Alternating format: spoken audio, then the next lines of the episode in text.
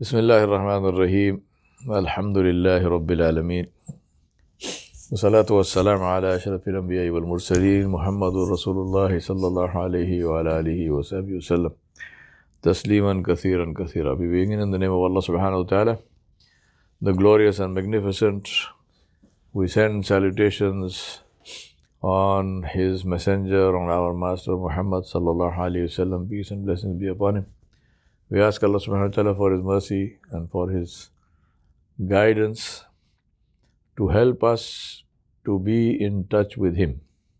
Jalla Jalalu. Let me begin with, as they say, begin with the end in mind. Because Rasulullah said in a hadith, he said, Innamal amalu bil khawatim. He said the deed is based on the ending, how you end.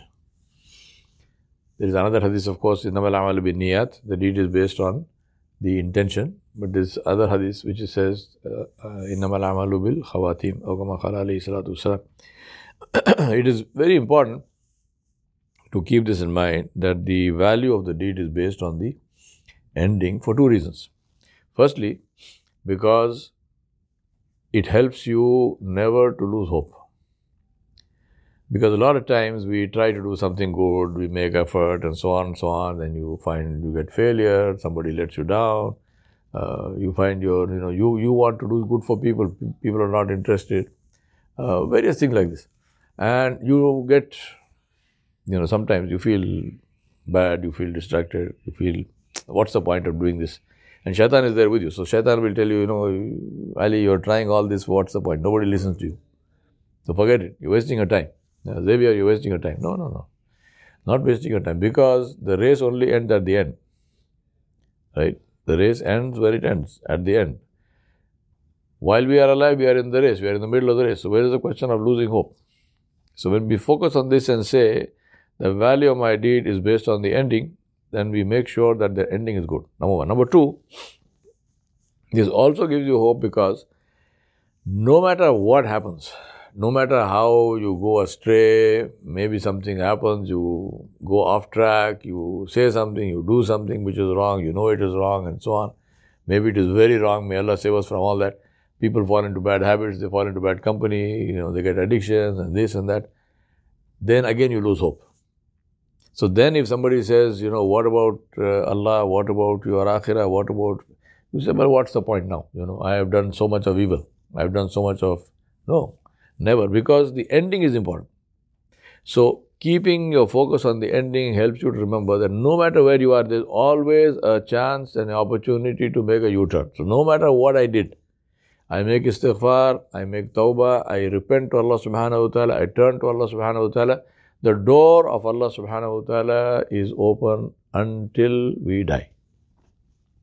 Right?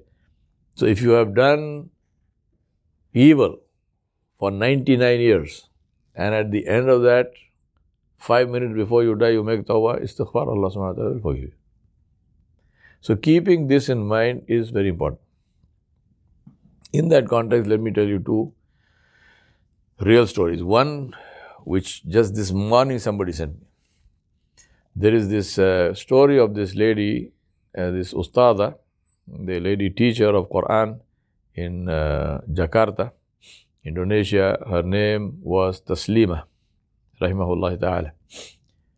She was sitting in a class, she was teaching Quran, they were doing Khatam Quran, and she was reciting Quran, and the, she came to the ayah of Surah Al-Baqarah, وإلهكم إله واحد لا إله إلا هو الرحمن الرحيم and her soul departed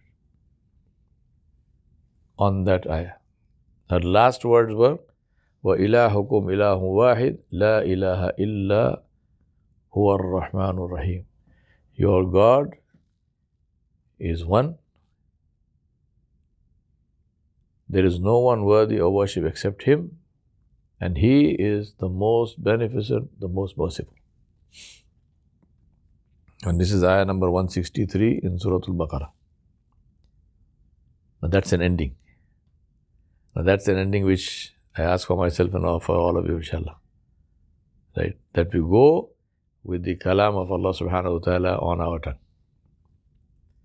Second story is about one of our great scholars from India, one of our great teachers, uh, Hazrat Abul Hassan Ali Nadwi, Rahmatullah Ali. Some of you may have heard his name, he is very famous. Great scholar of Arabic, great scholar of Farsi, great scholar of Urdu, and of course, uh, one of the greatest scholars of Quran and Hadith. He was 97 years old and he'd had a stroke, so he was in a wheelchair, not completely mobile, but limited mobility. His grandson used to look after him. Grandson meaning his sister's grandson. So he had no children. So his sister's grandson, that's his grandnephew, used to look after him. Um, he was in his uh, home in a place called Takia Kalan in uh, UP in Uttar Pradesh on the bank of the Jamna River. I've been to that house. Very, very simple, very basic house. So it was Friday. It was the 1st of January 2000. The, uh, for those of you, you know, maybe some of you are not born then, but anyway, to 1st of January 2000, uh, we had this big thing of the Y2K, uh, the change of the century. Uh, they said that all uh, computers will stop working and planes will crash and whatnot. And I happened to travel from here, from New York to Delhi on that night, on 31st of December 1999. And I bought a ticket because I said the people are saying plane will crash, so tickets will be cheap, so buy the ticket. So I got. I said, no, no plane is going to crash. This is nonsense. This is all, all you know, hype people make up. And uh, so my wife and I, we traveled, and when we went to, uh, we bought a uh, economy uh, ticket on Emirates. When we got there, the, the, the guy said, Look, I'm going to upgrade you to business class. I said, Why? He said, Because there's nobody there on the plane. So he said, we, we are just flying because we're flying. So the, there was hardly anyone. Not nobody, but very few people. So we landed 1st of, 1st of January 2000 in Delhi. It was Ramadan. It was a Friday and it was the 27th of Ramadan. So 27th night, Friday uh, of Ramadan and Maulana Abu Hassan Ali Nadwi Rahmatullah his routine on Fridays was, and this is what his grandson told us, he said his routine was that he would have a shower, he would have a bath, his, his grandson used to assist him, he would have a bath. Then he would dress for Jummah, so he would, you know, his sherwani and, and topi and everything. And his house, that room where he used to be, uh, it had a what we call in Urdu takhat, which is uh, just a a, a, a, a cot with a you understand takhat right? Both of. Yeah. So takhat is with a plank on it, right? and a very thin mattress. So he used to sit on this takhat, and there were bolsters at the back, what we call gaw takia, so takia at the back. And uh, he would recite Surah Al-Kahf. He was a Hafiz, so he used to recite Surah Al-Kahf from memory. And whoever was there would, you know, listen to him. His grandson says that day he had his shower, he sat on this takhat and he said, uh, bring the Mushaf, bring the Quran. So his grandson says, I thought to myself, why is he asking for the Quran? Because he is he's a Hafiz, he recites, uh, you know, Surah Al-Kahf from memory, usually. So he said, anyway, he said, bring the Quran. So he said, I turned, and there's a cupboard there, says, the Quran is on top of that. I turned to pick up the Quran, I heard him start to recite Surah Yasin instead of Surah Al-Kahf. He was recite, start reciting Surah Yasin. And he came to the ayah, and his son says, I turned around the Quran in my hand, I'm looking at him. He says, he came to the ayah, فَبَشِّرْهُمْ بِمَغْفِرَةٍ وَأَجْرٍ كَرِيمٍ eh? Which means Allah is saying, we give them the bashara, the good tidings, the glad tidings of enormous reward. فَبَشِّرْهُمْ بِمَغْفِرَةٍ of, of forgiveness وَأَجْرٍ كَرِيمٍ and of enormous and great reward. And he leaned back on his on the pillow and he died. Last word out of his mouth. فَبَشِّرْهُمْ بِمَغْفِرَةٍ وأجر كريم. So as I said, the benefit of remembering the end is that this is what we hope from Allah. Now remember, both these stories I told you, and there are many such stories which we which we know about. Alhamdulillah, knowing these stories itself is a great uh, you know, blessing because it helps us to make dua. I was in Australia, in Sydney, and uh, I was speaking at a, one of the masjid, masajid there.